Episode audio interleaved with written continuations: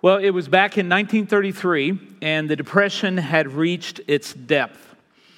The country was in a state of weariness and emotional instability after uh, the crash of 1929 and recession into a depression. The very condition of the people was, was extremely fragile throughout the country. Everyone was gripped by concern and anxiety over the, the anxiety and the danger of what was referred to at that time as common difficulties that everyone faced. And in that context were some words, actually in a speech of a leader. Let me share these words with you. He said, Let me assert my firm belief that the only thing we have to fear is fear itself. He went on later to say in that same speech, It is that fear, that nameless, unreasoning, unjustified terror, which paralyzes needed efforts to convert retreat into advance. Most of you know these are the words of Franklin Delano Roosevelt in his inaugural speech as he became President of the United States.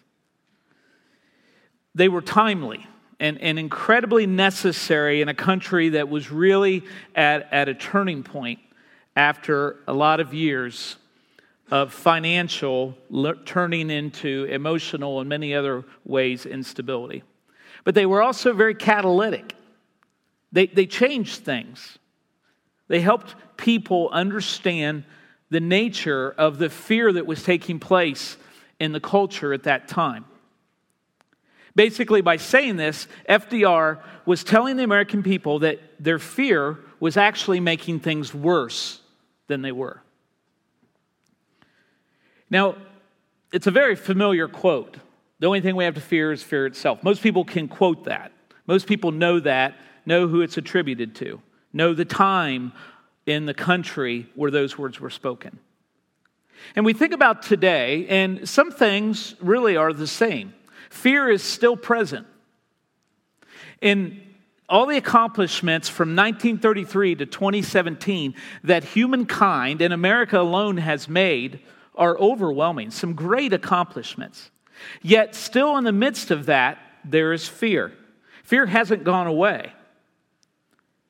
It's still that natural, unpleasant emotion that we all experienced. It's caused by the belief that someone or something is dangerous to us. And, and it's that thing or person is likely to cause us pain or threat. So, in some ways, fear is still fear.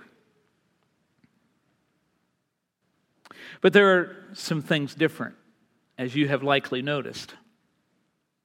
Fear is no longer something that in this culture we seek to relieve in people and we seek to settle in ourselves into others, like the words of FDR attempted to do. Unfortunately, we live in a culture now where fear is something we actually exploit. In this sense, we live in a very different world, don't we? Not only are we plagued by fears of every kind, some of the things we could have never imagined, like a mass shooting there are things like natural disasters which have always taken place, or even political unrest for that matter. But fears are on every level. And it's actually become a tool of power, a tool of leverage to manipulate and incite people. Incite them to act a certain way, to buy a certain thing, or even to believe in a certain someone. But the reality is, in our culture, in many ways, runs on fear.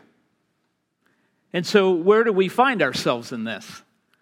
Because there's not a person in this room that doesn't have fears. And the point of the message today is not to just say, hey, uh, just uh, pull up your bootstraps and put your little courageous cap on and let's just get moving. I mean, if you have a fear of public speaking, that one may work, right? Because what, what's somebody going to tell you? The fear of public speaking is one of the most common fears that people have. And so, like a fear like that, when we're afraid of something that we have to do, what often happens is they say, well, the way to battle that fear is just kind of get in there, get in front of people, and, and get over that fear. Work through it. Well, that may work for that. But what about the fear of being walking out into a public setting and being shot? The courageous cap won't do much for you there, will it? And those are the types of fears, different, but very present in our culture today. You see, handling fear, responding to fear, is not simply about trying to control an emotion. Because fear is an emotion, it is a God given emotion. Just like many of the things that God designed in us as his, his creation, human beings, fear is natural. And there's some really good things about that, right? Because when you are in danger, your life is in danger, it's good to have a sense of fear because that can remove you from a place of danger and save your life. In the spiritual world, it is good to have fear of evil because we don't want evil to pervade our lives more than it already does or to control us. That's why we rely on Jesus Christ as our Lord and Savior. But what do we do as Christ followers? You know, when I started working on this message, the, the first thing that came to my mind is well, we just have to trust God more and turn to God. And after many hours of work this week, guess what the answer is? That. Now, I know that may or may not be very helpful, but what I want to do today is some, spend some time in saying, so how do we do that? How do we truly trust God more with the fears, not just the public ones that we are all exposed to on a daily basis? What about those deep, dark, private fears that we have? Those fears that we may be a little bit ashamed of, that have control on us, over us. I want us to look at a passage of scripture to start our time today that's found in Romans chapter 8. And these are the words of the Apostle Paul. And Paul speaks these words as one who has been fearful, who has faced trial, who has faced a lot of things in his life. And he writes in this section in Romans about what it means to live life in the Spirit, life in the Holy Spirit, letting the Holy Spirit, the Spirit of Christ, the Spirit of God, lead us, lead you, lead me. And I think his words are rather significant for us today. So if you have a copy of Scriptures, open up to chapter 8, verse 14. Uh, if you don't, take a look on the screen. Paul says, For those who are led by the Spirit of God are the children of God. Now just stop there a minute. For those who are led by the Spirit of God are the children of God. That is no minimal truth. That is not something to fly by. There is assurance, there is hope, there is power in that. And because of that, we can read in verse 15 The Spirit you received does not make you slaves so that you live in fear again. Rather, the Spirit you received brought about your adoption to sonship, and by Him we cry, Abba, Father, Daddy. Some of you had the privilege and joy of growing up with a father in your home that loved and cared for you, and I know some of you didn't. But if you didn't experience this, you've likely witnessed it or heard it. In those moments as a young child, you are just afraid. Something has startled you, there's a noise you didn't know in the middle of the night, and you run to dad. And you run to dad and you run to, to be embraced by his arms. Now, for those of you that didn't experience that as a child, let me tell you, as a Christ follower, you have arms to run into. That's our identity, right? Identity as sons and daughters of the king. And because of that, we don't have to be a slave to fear. Paul speaks of identity in Christ. And that's what I want us to talk about a little bit today because when we embrace who God is and who God created us to be and the identity we're to live in as Christ followers, fear does very different things. Fear does one of two things in our lives. And depending on who we are and where we are in our lives, it will do one of two things. The first thing that fear can do is fear can hinder you. Maybe you've experienced, maybe you've heard stories of the person who will not leave their home because their fears are so overwhelming that they are paralyzed. Literally cannot step outside their door. It may sound silly, it may sound foolish, but it's reality. And if it, depending on the fear, it could probably be true of us as well. So fear can hinder us, and it can lead us to be something that we're not, someone we're not created to be. But fear also has the power to do something else. Fear has the power to heal us. Because fear can be a motivator us to depend on who we should depend on. So let's take a look. Genesis 3 is where I want to go back to because so many things happen in Genesis 3. You know it as the story of the fall. Creation has taken place, and we come to this point where God and Adam and Eve are experiencing fullness in their relationship with one another. And then it all fell apart. But I want us to look at it in light of fear in our lives because I think it's very telling of what happened with Adam and Eve. We're going to look in chapter 3, verse 10, and we're going to look at right after Adam and Eve ate the fruit. They sinned against God, they chose their way instead of God's way. And this is what happened in verse 8. Then the man and his wife heard the sound of the Lord God as he was walking in the garden in the cool of the day. Now, please note that this is not the first time this has happened. They weren't surprised that, oh, God showed up. No, God was spending tons of time in the garden. And it was good. Because as he spent time in the garden and with Adam and Eve before the fall, they were in relationship. They embraced. In fact, they ran to God when God came into the garden. It was such a sweet time of fellowship, personal relationship that we all long for. We were all created for. But this time it was different. This time it was different because of their sin. And so what happened was this they hid from the Lord God among the trees of the garden.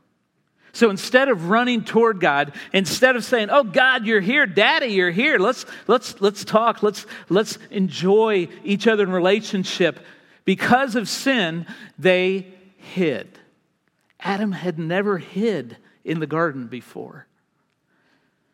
Now I love what happens here because God knew where they were. But what God always does with us is He gives us an opportunity. He gives us an opportunity to respond to Him in dependence. And so the Lord God called to the man, Where are you? Which I just laugh when I read this, and I'm like, You know where he's at. But he was giving Adam an opportunity. Adam answered, verse 10 I heard you in the garden, and I was, what's the word? Afraid. Because I was naked, so I hid. You see, sin, their sin of eating the fruit, exposed so much, not only their natural bodies, but they exposed them to evil, the presence of evil.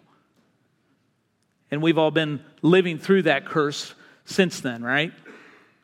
But I think what's very telling about this is some things happen here that I think are indicative of how fear hinders us. What we see, first of all, is that Adam sinned, and sin always, always, always brings brokenness, bondage, and slavery to sin. Always. There's never an exception to that. And what it does, even beyond that, is it brings isolation. Don't let anybody ever tell you that their sin is their sin and it really doesn't impact anybody. That is the biggest lie from the pit of hell I've ever heard. Every sin impacts, and partly because it initiates brokenness and it brings isolation. You all, every one of you in your life, can look at the sins in your life, but also the sins of other people's lives around you. And it always brings brokenness, it always brings isolation and it brings fear. Because there's no longer this beautiful relationship. there is now this brokenness, and it instills fear in us. It instilled fear in Adam. But Adam had the opportunity, he had the opportunity to say in confession, God, I've sinned.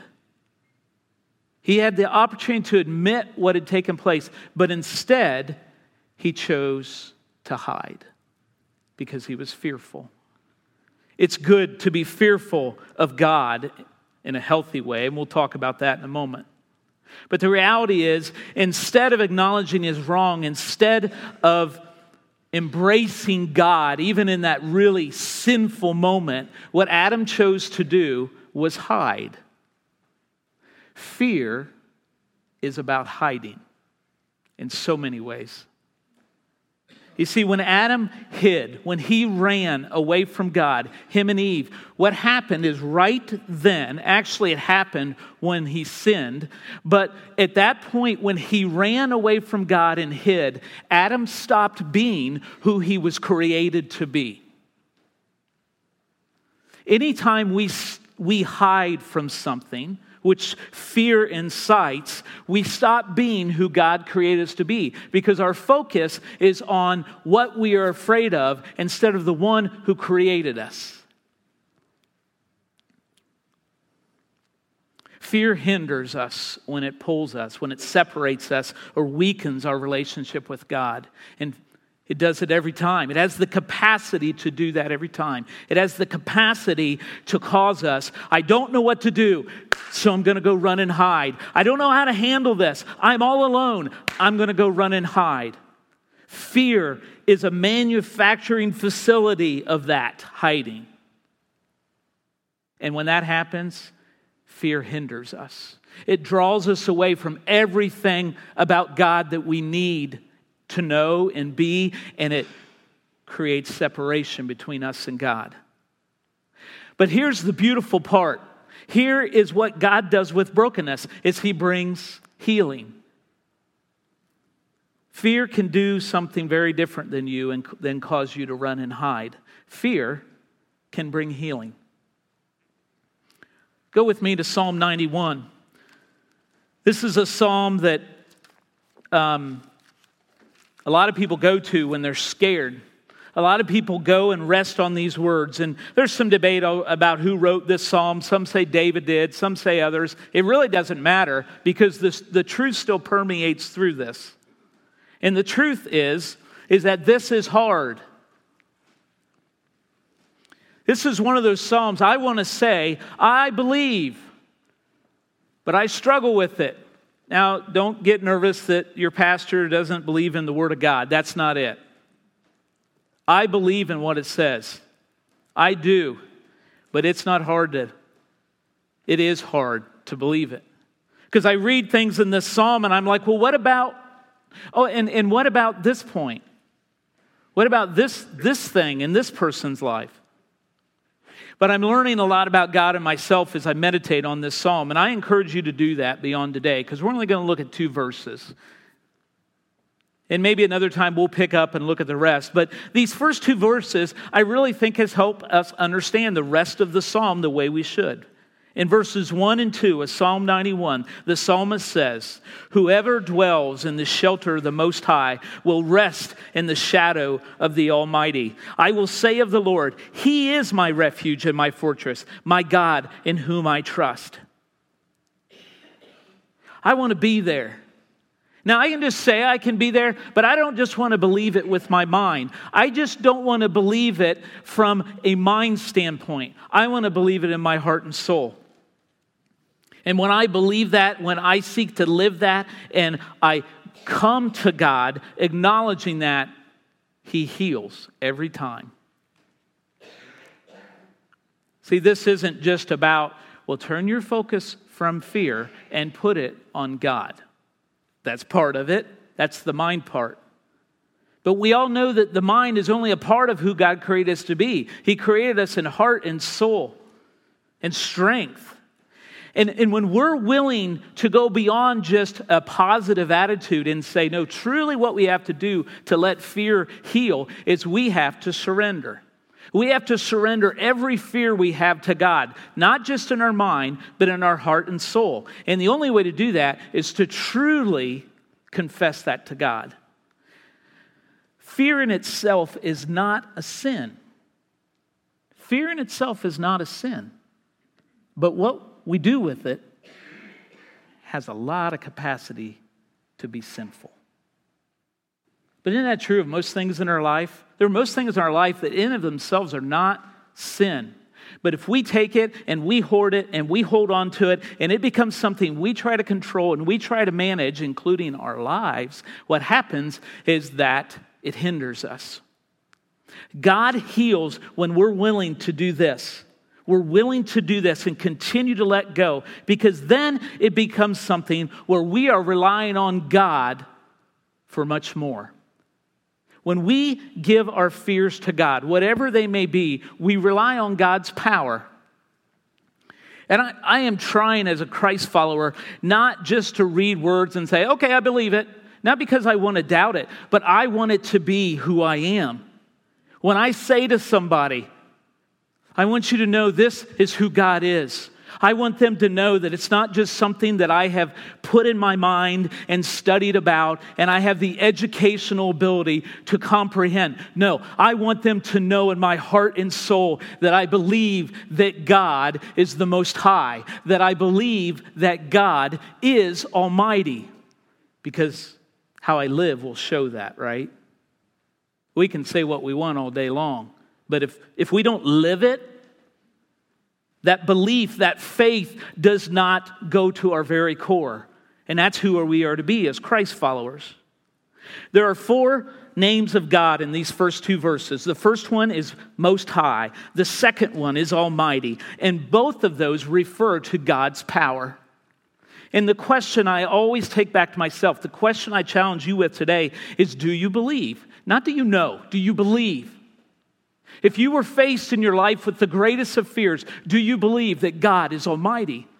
Because if you do, God will take that fear and do something very different with it. But if you say, well, most of the time He is, there I say that's a weak faith, and we need a bigger faith. I need a bigger faith. Every day, God challenges, Dan to say, Your faith needs to be bigger, and it needs to stop being defined what you see and what you know, but who I am. That's where our faith has to come from. Because when I understand who He is, I know who I am and who I am not. So the question is, is how will you dwell in the shelter of the Most High? How will you rely on God's strength? It starts most, I believe, by burying, immersing, meditating yourself on Scripture, to know the promises of God. Not just because somebody told you, not just somebody because somebody preached them at you, but because you know you've lived them. You've lived following God in the tough times. You've lived following God in Jesus Christ when things are really good.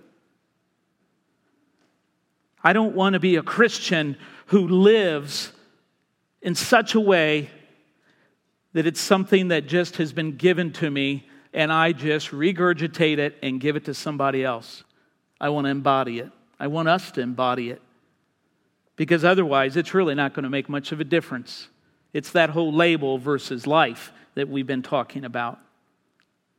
I want to dwell in the shelter of the Most High, which means that I have to, we have to lay our fears before God. You see, when we isolate ourselves, which is what fear does, there's this thinking that nobody else really understands what I'm going through. Maybe not, but God does. Isn't that all that matters? I mean, truly. And a lot of times that phrase is used as a means of keeping people away. Let me tell you why the church is such a beautiful creation of God because God says you will not be isolated. You cannot be isolated. And you are going to learn about me. You are going to grow in me because I'm going to put you around others who are doing the very same thing. They're growing and they're maturing. We need each other. You teach me so much about what it means to follow God. And I hopefully teach you a few things too. And I hope most of my teaching is not what happens here. I hope it's where you see me in other places in life. Yeah, this is a part of it. I get that. That's fine. But if all you can say about my life, if all you can say about your life, yeah, when I was preaching at them, boy, they learned a lot. God's word wants to permeate every part of your life. And so part of that is to acknowledge your fears, share that with people who love you and who love the Lord, and then dwell in the scriptures, dwell in the promises of God. Because fear robs us of that all the time, doesn't it? Fear takes all of that away and makes it look like junk. It's not junk. Well, Dan, how do you know that? Because I know what God has done in history. I've also know what God has done in the lives of people around me that I love, what God is doing right now. Psalm 46, 1 and 2 says, God is our refuge and our strength, an ever present help in trouble. Therefore, we will not fear. Though the earth give way and the mountains fall into the heart of the sea, may I add, though there may be mass shootings, there may be un- uh, political unrest, I may lose someone I love, though its waters roar and foam and the mountains quake with their surging, God is still God. That's what we sing about raising God's name up, raising the name of Jesus Christ up. Because when everything else is away, the mountains go away, and all the things that we find security go away, something stands, and that is God. Jesus Christ and the Holy Spirit. The Trinity is not shaken by anything happening in this world. And I don't say that lightly, like your fears aren't important or don't matter. Believe me, I get it. I get it. I experience those as well. But where God brings healing into my life is to say, okay, here they are, God. Because every time, I tell you, every time, and I see this in people's lives all the time, every time when I do this, God says, okay, I want to I wanna bring healing in this area of your life. And frankly, most of the time it says, okay, you've been holding way too tight to that thing. That fear. And, and it's defining you, it's shaping you. No, that's who I am to be in your life. You see, we don't hear the Holy Spirit when we are clinging to fear. And so God says, Give it to me. God says, Where are you? Just like He did to Adam. Where are you? That's our opportunity. That opportunity continues to come not only in relying on God's power, but I would have to say in this circumstance of fear and, and this, this topic of fear, I think this next one actually trumps it a bit okay? It's more significant. It's believing not just in God's power, but in His presence. Because that fear of isolation and being alone, that is, that is significant. But the second two names of God in verses 1 and 2 of Psalm 91 are the Lord and my God. And those refer to two different things. The Lord refers to the covenant that, that God had with Israel. We have a new covenant. After this was written, we have a new covenant in Jesus Christ. But it still relies on the very relationship with God. But it also, that second name, my God, speaks of, a, of an intimacy, speaks of a deepness, speaks of a personal relationship where God knows everything you're going through. God knows the depths of your pain and spirit and mind and body. God knows. He knows every part of that and says, I'm going to walk with you. He knows because He knows the source of your fear. He, he knows what initiated your fear. He knows the insecurities around your fear. He knows the grief in your fear. He knows the mindset of your fear. He knows the heart set of your fear. He knows the soul set of your fear. And He says, Where are you? Where are you? Come and trust in my knowledge. Nobody else knows what you're going through right now, but I do, God says. My son does. My spirit, as a believer in Jesus Christ, when we trust in Christ's death on the cross, we receive the Spirit of God as we read about in Romans 8, and that is a spirit of presence, not a spirit of some lofty knowledge. It is a spirit of presence based on love, based on rescue. And so we see that in two areas in our life. Let me read Isaiah 41:10 briefly.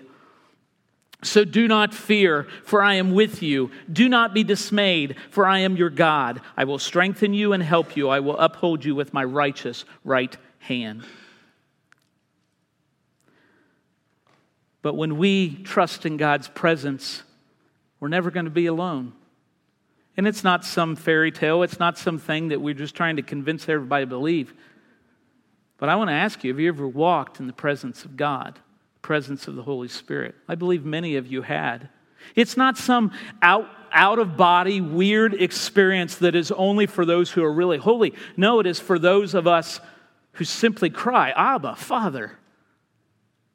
Is those of us who commit our lives to Him, no matter how perfectly or imperfectly, more the case, right, that we live it. Jesus doesn't say, I'm going to send you my spirit if you live a perfect life. No, Jesus says, I send you my spirit so that you can become more like Jesus. And one day I will restore you to everything you were created to be. And so he helps us to do that in two ways. He helps us to do it in life.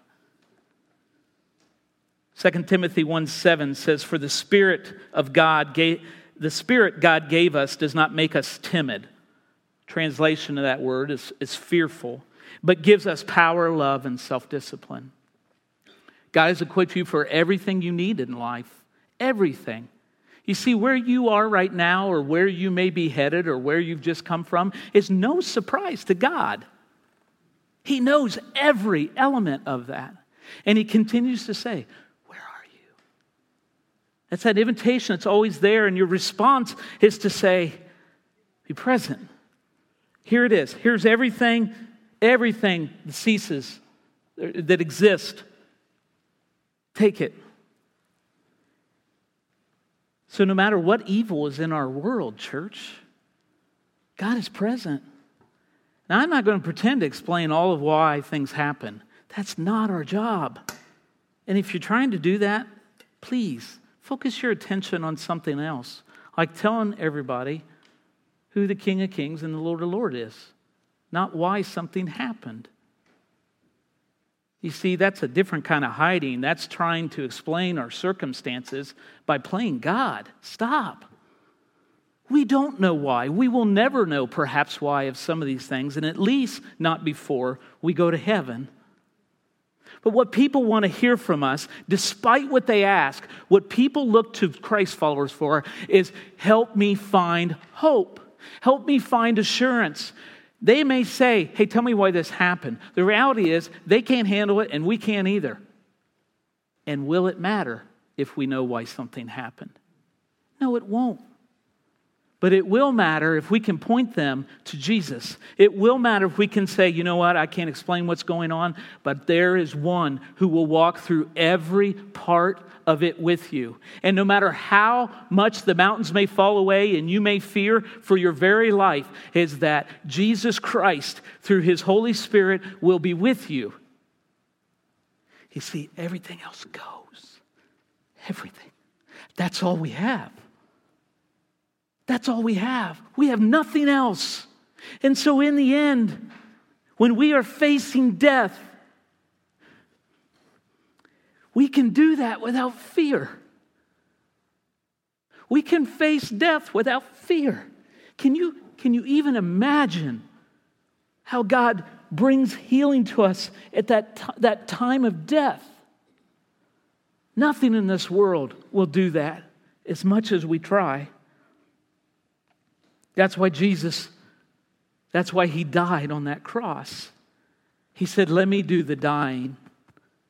Hebrews 2 14 and 15 says, Since the children, the children of God, have flesh and blood, in other words, we're human, he too shared in their humanity, that's Jesus, so that by his death he might break the power of him who holds the power of death, that is the devil, and free those who all their lives were held in slavery by their fear of death. We don't have to be afraid.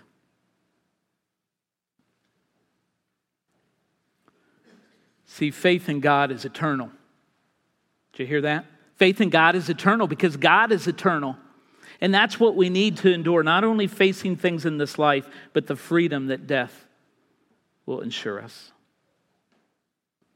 I absolutely believe that as we look around for opportunities to rely on the presence of God, is that our antenna need to be up.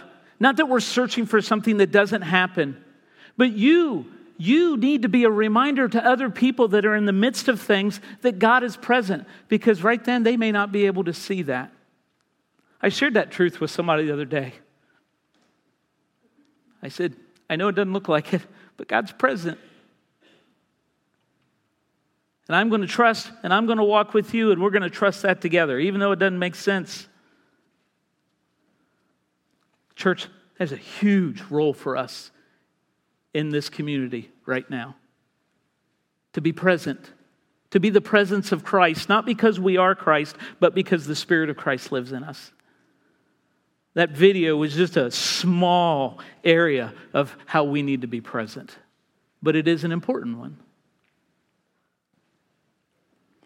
Here is what I love about God bringing healing through fear is because of this. When you and I give our fears to God, what we are actually doing is we are nurturing a holy fear of God. You see, if Bible talks about all over the place that fear of God, fear of God. Proverbs 1 says the fear of God is the beginning of, anybody know it? Wisdom. Fear of God is the beginning of wisdom. So I'm supposed to run around scared, run away from God? No. The fear of God talked about in, this, in the Bible is all about a reverence and an awe, an appreciation for power and character and authority. And not only appreciation, but a trust. And so when we give our fears to God, God heals, and we are nurturing a holy fear of God in our life. That is something beautiful. Because when we live with a holy fear of God, of His reverence and all, what we're saying is, I believe in who you are, not just in my mind, but in my whole soul. I know who you are, and I'm going to continue to trust even when it's hard. Because here's the difficulty sometimes our fears are realized. Sometimes the very thing that we feared comes true. So if you don't have a relationship with Jesus Christ, when that happens, what's left? Nothing. Nothing. A whole lot of brokenness. I want to be a person whose faith is so big, not for my glory, but for God's, and that my dependence on Him nurtures a holy fear in my life, so much so that other people see it and look to Him because fears are realized every day. It's a broken world. But I want to take the words of Jesus in John 14 very seriously. And I want to be able to believe them with all my heart. John 14, 1 says, Do not let your hearts be troubled. You believe in God, Jesus said, believe in also in me. And then in Verse 27, later on, he says, Peace I leave with you, my peace I give you. I do not give to you as the world gives. Do not let your hearts be troubled, and do not be afraid. So today, as we spend our time reflecting on this truth, I want to ask you as God would ask you, not that I'm Him. But imagine God right now saying, Where are you? Where are you? I want you to consider whether your fears are overwhelming your life or whether you're truly in mind, heart, and soul giving those to God. Because what I've been praying and what we as leadership continue to pray is that that will bring healing in your life in whatever form. And let me just tell you, that's going to look maybe different than you thought it should or would, but it's not healing any less of a healing. Let's be a people who love God and aren't afraid to take every fear and lay it before Him. Father,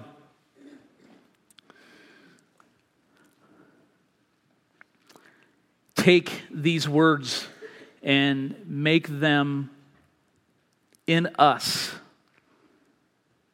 something that we embody. Lord, you know in this, this congregation, this part of this congregation right here, fears are abound.